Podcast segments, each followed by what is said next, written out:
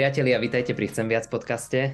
Moje meno je Martin Migláš a dnes nás čaká veľmi špeciálny podcast, ktorým nadvezujeme na sériu o vzťahoch, ale tento raz sme si zavolali do podcastu rečníka, komunikátora a evangelistu Michaela Otca, ktorého ste možno počuli alebo mohli ste ho počuť na konferenciách EVS eh, v Prešove.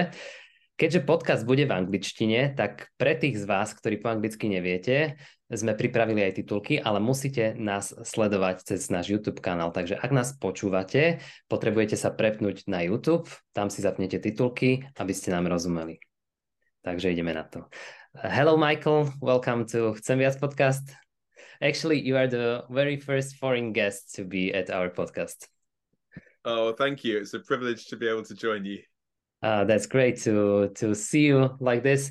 Uh, so we've been talking in our podcasts uh, a lot about love, dating, and relationships uh, uh, in the recent podcasts. Uh, what if you tell us a little bit about your story? your story of love, dating, and relationships, because I know that we've met, I don't know, maybe 10 years ago, and you've been single for quite a lot of time. So, how did you handle that? Thank you, Martin. Yes. So, um, well, how long have we got? This could be quite a long podcast, couldn't it? If I just tell my story. Um, but yeah, so I was 39 when uh, I got married. Um, so, um, uh, a fairly good proportion of my life uh, was obviously spent single.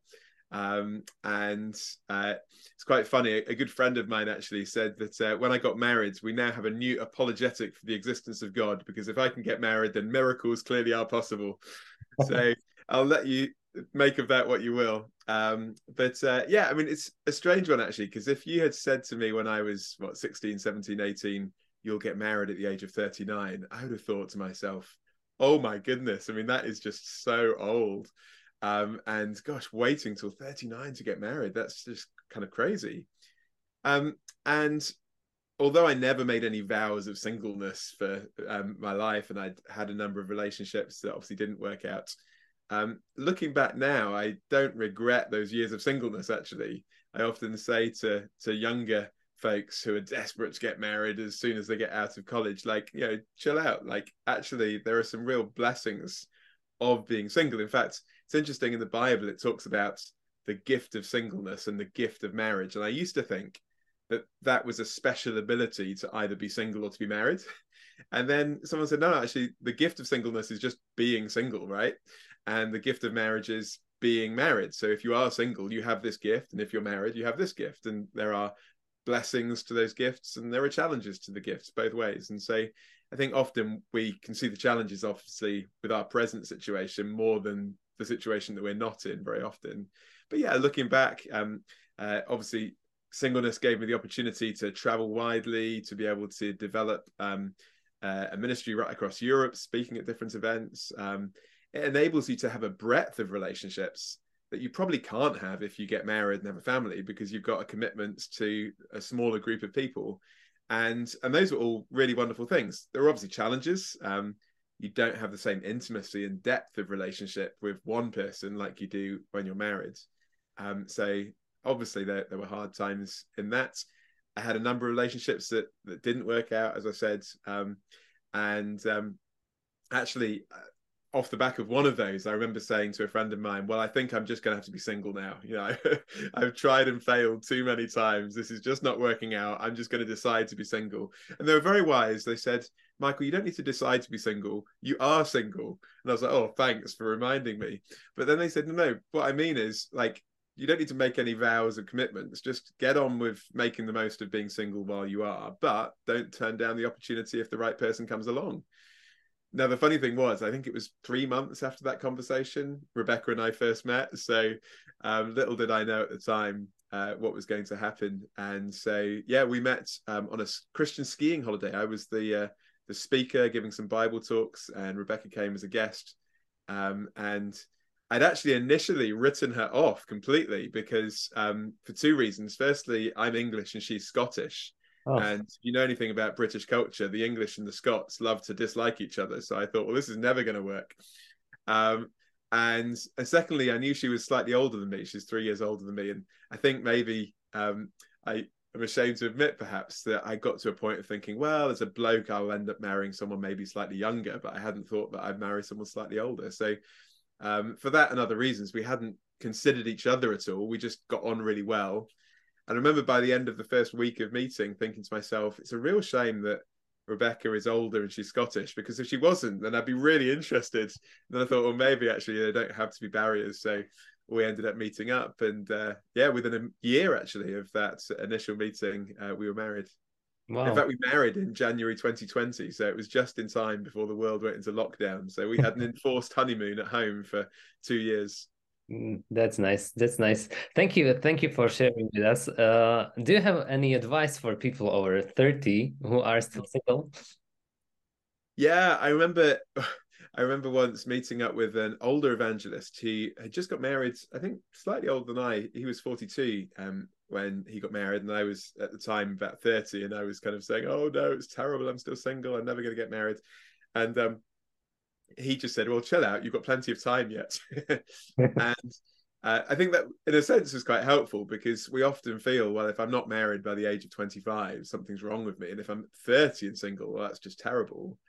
And so, part of it is to say, like, it's okay. You know, some people do get married older, and a number of people have said to Rebecca and I, you know, actually, you've given us hope because we felt that you know there was no opportunity, but uh, actually, um, you know, it's it's not know, if you're not married by 30, that's not the end of the story. Um, now, obviously, the reality is, you know, for different reasons, not everyone will marry, even if they want to. And so, you know, there's no guarantees that things will work out um, positively. Um, so I think, um, as I said before, I think part of it was trying to recognize the blessings and the advantages of singleness whilst not being kind of dishonest about the challenges. Mm. Um, it's okay to face up to the fact it's difficult being single at times. There, there are frustrations that come with that, um, but also there are advantages. So don't just look at the problems. Um, focus on on the positives. And I think you know it's interesting in the book of Genesis. It talks about um, God creating the first man, and then it says it's not good for man to be alone. And uh, he then creates the first woman, and there's marriage. And it's very easy for us to think, therefore, that we must be married. But it's interesting, often people have pointed out that God didn't say it is not good for man to be single, it says it's not good for man to be alone. And what we absolutely all need is human relationships. We all need that. Um, now, often one of the ways that we get that intimacy and that connection is through marriage, but it's not always the case. And I think, particularly if you're single, the value of really good, healthy friendships for me, I was really blessed to kind of almost be adopted into to families where I just knew I could go and hang out because so often it was just, you know, I just wanted to somewhere I could just chill out. And so to know that there were families in church where I could just kind of call in, didn't have to book and arrange three weeks in advance. I could just turn up, have dinner with them or just hang out with them. Those kind of relationships were really helpful and life giving for me. So focus on the blessings don't feel that you're past it by the age of 30 make the most of the opportunities that you have and and really invest in the relationships that you do have in a way that actually if you were married and had kids you probably wouldn't be able to mm-hmm. thank you thank you for your insights mm-hmm. uh, you know we are going to talk about uh, why love is so important and uh, almost every romantic uh, movie uh, almost every movie has romantic plot and almost every song is about love relationships. Why do love is so important to people? Yeah it's a really good question because you know like you say we all recognize that. I mean um, even if we don't think particularly deeply or philosophically about life it's one of the most fundamental things to be able to say well you know all you need is love. You know the beatles said that didn't they? Um, and um, and most of us recognize you know it's not what we have but who we're with that really counts in life. You know life isn't just about stuff and possessions. It's about relationships. They're what gives life meaning and significance. And um, uh, i think it was freddie mercury um, of of queen fame who said um, success has brought me world idolization and millions of pounds but it's prevented me from having what we all need which is a loving ongoing relationship and so many people who've achieved great success, accumulated great wealth, managed to you know get in great positions, recognize actually it's it's not those things that make life worth living. It is the relationships that we have and the quality of our relationships. And if you have security and love, then that is a great foundation from which to be able to flourish in life. But actually, if you don't have that, these other things are just never going to compensate for that. Hmm. So I think we recognize that. I think one of the challenges is where does that come from? Why is that the case? Um, living particularly in Western Europe, we often have a kind of materialistic assumption about the world. We basically assume that everything that exists must have a material cause. Um, there is no God or supernatural dimension to life. And ultimately, Darwinian evolution explains everything that there is to be known. And if it can't be explained by Darwinian evolution, it's probably not worth knowing. So now maybe maybe when you when you say that uh, Darwinian revolution, um, maybe maybe they don't have any concept for love, or do they? Yeah, uh, so I think kind of love. Yeah, so I think that's the question, which is, you know, people say, well, you know, does evolution disprove God? I said, well, more to the point, does it disprove love? Let's, you know, some people say, well, I don't care about, you know, whether God exists or not. I'm like, well, but I think we all care about whether love really exists. Um, yeah. So, um, it was interesting. Richard Dawkins, probably one of the best known atheists in the UK, was once kind of asked this question. You know, how do you attribute or explain certain phenomenons of love. So, for instance, imagine there's a couple and for some reason they're not able to have children. So, from an evolutionary point of view, there is no advantage for them remaining faithful to each other in a lifelong relationship. They're not going to be able to reproduce, they're not going to be able to pass on their DNA. So, from an evolutionary point of view, there's absolutely no benefits to what they are doing. And yet, we would look at that couple, and most of us, I would hope to think, would look at them and say that is a beautiful thing. That's an admirable thing that they are remaining faithful to each other. And in fact, to ditch your spouse because they can't have kids in favor of someone that could would be a bad thing. We would we would assume. But again, from an evolutionary point of view, that would seem favorable. Mm-hmm. So Dawkins is asked why, um, how how can you attribute for this from an evolutionary point of view? And he basically says it's a Darwinian misfiring. Um, it's just a mistake. And then he does add a value statement because he says it's a blessed, precious mistake. But then I'm not sure where he gets that value judgment from because it's clearly not from within the evolutionary worldview, which he's trying to explain everything with. But then I kind of stop and think, is that what we have to say fundamentally? That, you know, our greatest expressions of sacrificial love are just evolutionary mistakes? Well, is um, that the definition of love? Yeah.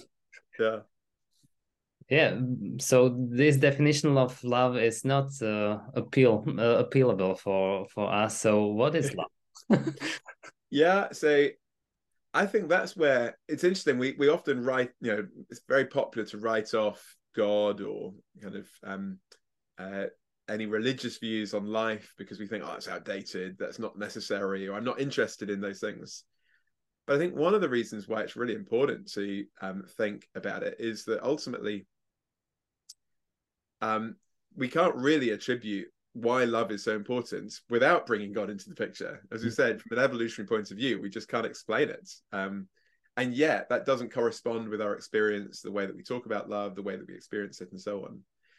So, as a Christian, um, someone who believes the Bible, I would say love is really important fundamentally because God is important. Mm-hmm. And fundamentally, the most basic thing the Bible says about God is that God is love. Um, there are things that God does in response to different situations, but what God is fundamentally from eternity past to eternity future is loving. And so it's the most basic, the most fundamental thing we can say about God. Now that's important because right at the beginning of the creation story, we read that God creates human beings in his image, that both men and women are a reflection of the image of God. Doesn't obviously mean that we look like God, God is spirit, uh, but it's saying something of God's characteristics, something of God's attributes are reflected in in humanity. So, if the most fundamental thing we can say about God is that God is love, I guess the most basic thing we can say about human beings that we were created to love and to be loved because we're created in the image of a loving God. And so, I would say, from a Christian point of view, love is fundamental because it's fundamental to who God is and fundamental to the way that we're created which seems to resonate with the way that we feel about it. You know, this is not just an accident of the evolutionary process. This seems more important than that. It's more fundamental to life. Yeah, I, I like that, but uh, maybe someone someone could ask, uh, okay, I, I I like the concept of love and being loved by God and things like that, but uh, mm. uh, it's hard for me to find uh, true love. Why it is mm. so hard to find? Yeah, and that's a really good question because we could talk about the importance of love, but saying that love's important, saying that we are created for love, doesn't mean that necessarily we all find the love that we long for. In fact, that's fundamentally often one of our problems, isn't it? That we have this aching longing that isn't always fulfilled. Yeah. Um, and even if we are in relationships, we find that aching longing is not fulfilled. So it's yeah, it's very easy. We talked about singleness earlier to think, you know, when you're single, oh, if only I were married, that aching longing would be fulfilled. Um, but then the problem is many people get married and they find actually that that longing they have isn't completely quenched. There is um, something that they still desire and again, I, I think um, it's not that human relationships are unimportant. Um, the Bible does say that God created us to have relationships with each other. It talks about marriage as one of those relationships, but it's not the only one, of course, is it? We have family relationships, we've got friendships, and so on. But the Bible also talks about this kind of vertical dimension to love, which is that we're created to know and connect to God Himself, a God who is love. And no amount of horizontal love, human love, will ever be able to compensate for the lack of that connection with God and His love. Um, think of it this way I often say to people God is the source of love. And if we disconnect ourselves from the source, then of course we will run dry. It's a bit like, you know, if I take my phone and I plug it into the wall, it's great, it's charged up. But the moment I unplug it, the battery starts to run down and unless I can plug it in again and get connected to the source of power, eventually it's going to die. And we're a little bit like that. If God is the source of love, connected to God, we are connected and filled with the love that God has for us. But disconnected from God, well, actually, it's no surprise then that we start looking for what can only come from God from other people.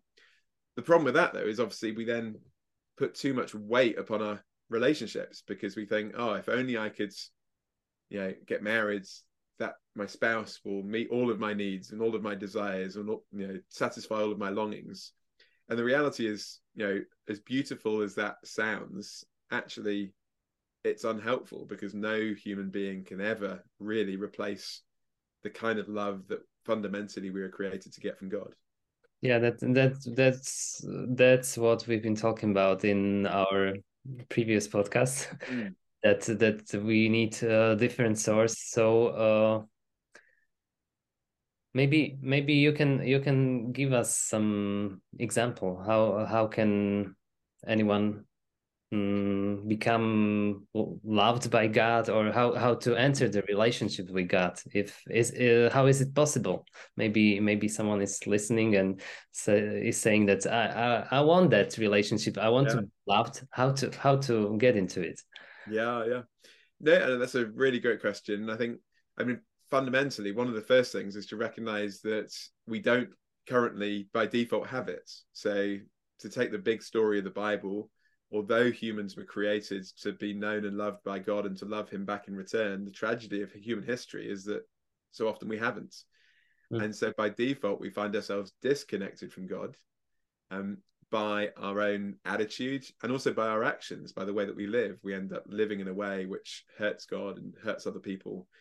And all of these things, I mean, the Bible word for it is sin, create a barrier, as it were, between us and God.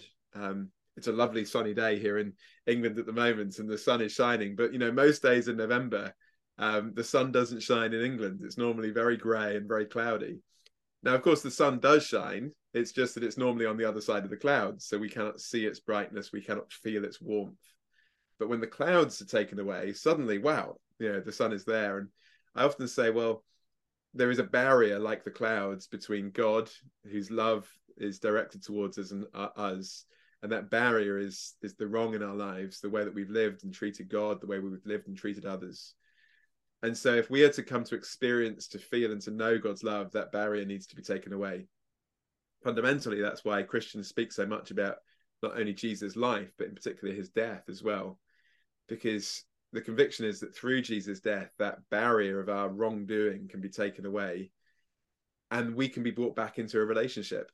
Um, in one of the gospel accounts, it tells us that when Jesus was dying on the cross, just across the city of Jerusalem in the temple, uh, the Jewish temple, there was a massive curtain, and that curtain was a kind of big symbol, really, symbolizing that there is no entry for human beings into the presence of God. We're divided, cut off, separated, like a cloud, a curtain barrier is a barrier between us. But when Jesus dies, it says that curtain is torn into from top to bottom, an act of God, not of human beings. As a big visual aid saying that which used to separate us doesn't have to separate us any longer. Jesus has dealt with the wrong in our lives. He's taken the consequence of it. He's experienced the alienation and the hatred of humanity and the consequence of our sin. And now we can experience his love and his welcome because of what he's done. And that is on offer to everyone. But again, the Bible says we need to choose how we respond to that. Um, I always say, you know, relationships involve choice, don't they? If there's no choice involved in a relationship, then it's not exactly love. And just as that happens in marriage and in friendships, the same is true with God. There is a God who loves us against all the odds, has done everything possible to restore this relationship that was broken. But we have a choice about whether we want to enter into that relationship or whether we choose to reject it. And that's our choice to make. And some people say, well, why would God give people that choice? Well, because he wants relationship. And if you want relationship, then of course you can do all you can to seek to win the other person, but they also have a responsibility and a um, freedom to decide how they will respond to that love. And in the same way, we have that ability to respond to God's love. Now, obviously, the best thing I would say is to respond to it by coming to experience God's love and to love Him back.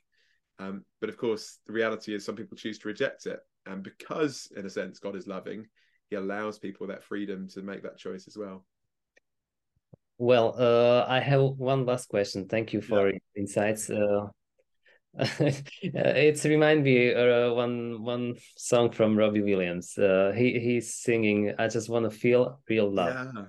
You know the song, and uh, uh, maybe someone is thinking, well, uh, it sounds theoretical for me. Mm-hmm. That's a relationship with God and experiencing mm-hmm. God. I just want to feel mm-hmm. love. Yeah. How, how how how do you can uh, feel uh, that you're connected with God, that you love, that He loves you? Do you have any? Do you have your personal experience that you, when you felt loved by God, and mm-hmm. that you felt that uh, uh, this is the ultimate love uh, you need to experience? Yeah, that's a really good point. I remember chatting to a, a, guy once. We've been talking about the Christian faith for a while, and he says, "I just want to feel it." He said, "You know, I've, know, I, I know it all in theory." He says, "But I just want to feel it, and I I can't become a Christian. I can't believe in Jesus until I feel it." And then I said to him, I said at the time I was single, I said, if I were to say to you, I want to feel married before I get married, what would you say? He said, Well, that's stupid. I said, So when will I feel married? He says, When you get married. I said, Well, it's the same when it comes to a relationship with God. Um, some people want to feel God's love in order that they make that step of putting their trust in Jesus. But actually, the feeling of experiencing God's love is what we get when we take that step. And it's very important, therefore, what we're called to do fundamentally, primarily by Jesus, is not an act of our emotions to begin with, it's an act of our will the Bible says that we need to turn away from the wrong in our lives, uses the word repentance. We need to mm. put our trust in Jesus, uses the word faith. We need to turn, we need to trust. And that's nothing to do with our feelings. It's a response of our will in response to what we know is objectively true based on Jesus' life, death, and resurrection.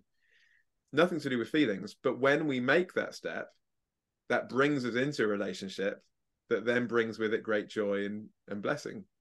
And so I would say if you want to feel it before you make that step, you'll be waiting a very, very long time. But if you take that step of faith, and it's a step of faith, not a leap of faith, it is a step trusting in what God has done for you, then you find on the other side of the door, wow, there's there's a great blessing here that I didn't expect. I love the story of C.S. Lewis, the Oxford professor, who was an atheist much of his life, didn't want to become a Christian, hmm. kind of kept putting it off eventually became intellectually convinced of the truth of Christianity, but still didn't want to become a Christian because he just thought, oh, this will be the end of everything.